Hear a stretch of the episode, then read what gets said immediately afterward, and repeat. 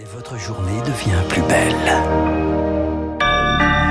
Mercredi 10 novembre, 6h30 sur Radio Classique.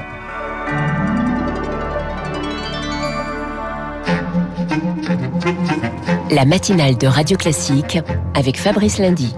Et à la une du journal de 6h30 présenté par Charles Bonner, le président de la République, Emmanuel Macron, qui s'adressait aux Français hier. Et sur la crise sanitaire, le chef de l'État alterne entre contraindre et convaincre. L'écart remonte. Le taux d'incidence est en hausse de 40% sur une semaine.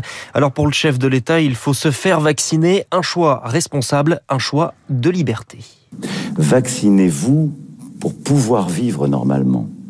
Avec le vaccin, il vous sera possible d'obtenir un pass sanitaire et ainsi de vous rendre librement dans les cafés, les restaurants, les lieux de culture, de sport, de loisirs, sans test PCR. Être libre dans une nation comme la France implique d'être responsable et solidaire. Mais convaincre ne suffit pas. La campagne de rappel patine. Le chef de l'État annonce donc que le pass sanitaire sera conditionné dès le 15 décembre à la dose supplémentaire. Les plus de 50 ans seront éligibles quant à eux le mois prochain. Étendre et encourager au rappel de vaccins, c'est un choix logique avant les fêtes de Noël pour le professeur Gilbert Deré de la Pitié-Salpêtrière à Paris.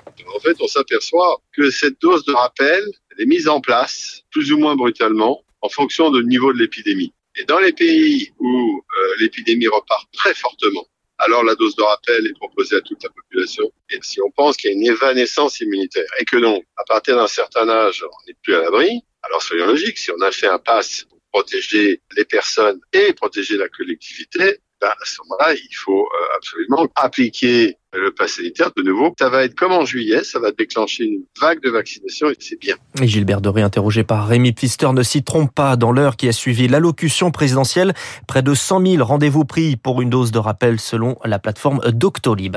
Autre annonce faite dans la foulée. À partir de lundi, tous les départements passent au niveau 2 du protocole sanitaire. En clair, le masque redevient obligatoire la semaine prochaine dans toutes les écoles primaires du pays. Et puis un autre retour en force, celui des jauges. C'est le cas depuis lundi dans les salles qui accueillent des spectacles debout. Les discothèques sont également concernées. Malgré le pass sanitaire, les concerts, les festivals sont contraints d'accueillir que 75% de leur public. C'est le cas dans 39 départements où le taux d'incidence est supérieur à 50 pour 100 000 habitants. Les professionnels y voient un nouveau yo-yo des restrictions. Jérôme Chevalier, le directeur de la nouvelle vague à Saint-Malo qui se voit amputé de 200 places. Notre problématique, c'est comment faire venir le public dans les salles qui ne sait plus euh, s'il a le droit de venir, euh, si le concert va être maintenu, s'il va être reporté. À chaque coup d'arrêt ou euh, nouvelle restriction, c'est autant de difficultés qu'on a, nous, à, à, convaincre le public. Là, par exemple, pour le concert de ce soir, on a eu des coups de fil toute la journée pour nous demander si le concert était maintenu, si leur place était valable. La somme de contraintes ou de dispositifs fait que c'est le public se dit, bon, bah, on sort presque d'une pratique un peu de loisir, on se dit, on y va avec beaucoup de légèreté et ça crée une, sorte de lourdeur qui repousse l'achat et bah, du coup euh, on a moins de public dans les salles. Propos recueillis par Rémi Vallès. L'allocution d'Emmanuel Macron ne s'est pas limitée à la situation sanitaire. Le chef de l'État a également annoncé la construction prochaine de nouvelles centrales nucléaires, le durcissement des conditions pour l'assurance chômage. En revanche, sur la réforme des retraites, les conditions ne sont pas réunies. On y revient avec vous, Fabrice Lundi, hein, dans le journal de l'écho. Hein. Dans le journal de l'écho, dans les titres de la presse, dans une poignée de secondes, il est 6h33 sur Radio Classique. Qui avait disparu en Mayenne. Elle a été retrouvée hier soir vivante. Sa famille et 200 gendarmes la cherchaient depuis 24 heures, depuis qu'elle ne donnait plus de nouvelles, partie faire un jogging. C'est à 10 km de chez elle, dans un kebab de Sablé-sur-Sarthe qu'elle s'est réfugiée. Elle a été prise en charge par les pompiers. La perpétuité requise contre Yacine Mioub, l'auteur présumé du meurtre de Mireille Knoll. Le ministère public requiert également 18 ans de réclusion pour son complice Alex Carimbacus. Pour vol aggravé, le verdict est attendu aujourd'hui. À Cannes, aucun lien établi entre l'auteur d'une agression violente contre des policiers lundi matin et une organisation islamiste. C'est ce qu'indique le parquet de Grasse. Interrogé, ce ressortissant algérien explique avoir été guidé, je cite, par la volonté de Dieu. Et ce sera l'un des temps forts du procès du 13 novembre 2015 15 François Hollande est attendu à la barre. 42e jour d'un procès fleuve, l'ancien chef de l'État est cité par l'association Life for Paris. Il sera interrogé sur ce que savait l'exécutif à l'époque de l'état de la menace.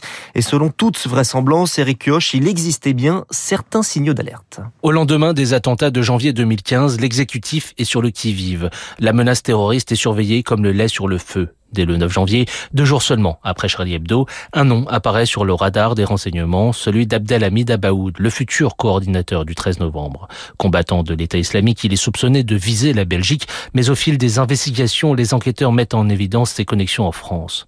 En septembre, deux mois avant les attentats de Paris et de Saint-Denis, la DGSE le présente comme possible responsable opérationnel des projets d'attentats en France, des craintes confirmées par le témoignage d'un djihadiste. L'homme décrit par le menu le processus de recrutement, les routes empruntées du Levant vers l'Europe et comment les terroristes se procurent leurs armes.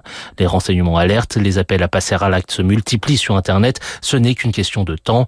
L'hypothèse d'alors est celle d'une attaque projetée depuis le Royaume-Uni et viendra finalement de Belgique. Et le retour d'Abdelhamid Abaoud en Europe est lui passé inaperçu. Cet élément sera pourtant le déclencheur de cette terrible nuit du 13 novembre. Eric Kioch.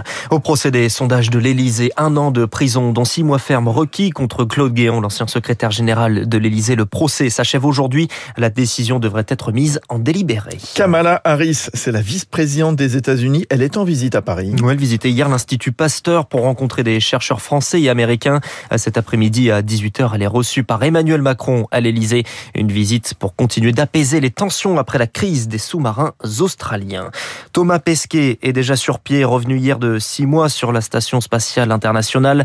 L'astronaute français semble récupérer très vite même. On se réhabitue très très vite en fait. On est, on est vraiment des, des créatures euh, terrestres.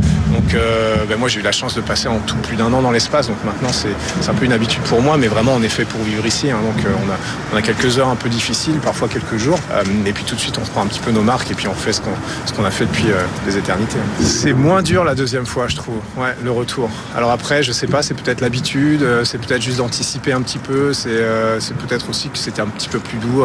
Même si la rentrée atmosphérique, le était costaud. Mais euh, non, je trouve que c'est plus facile, ça se passe un peu mieux.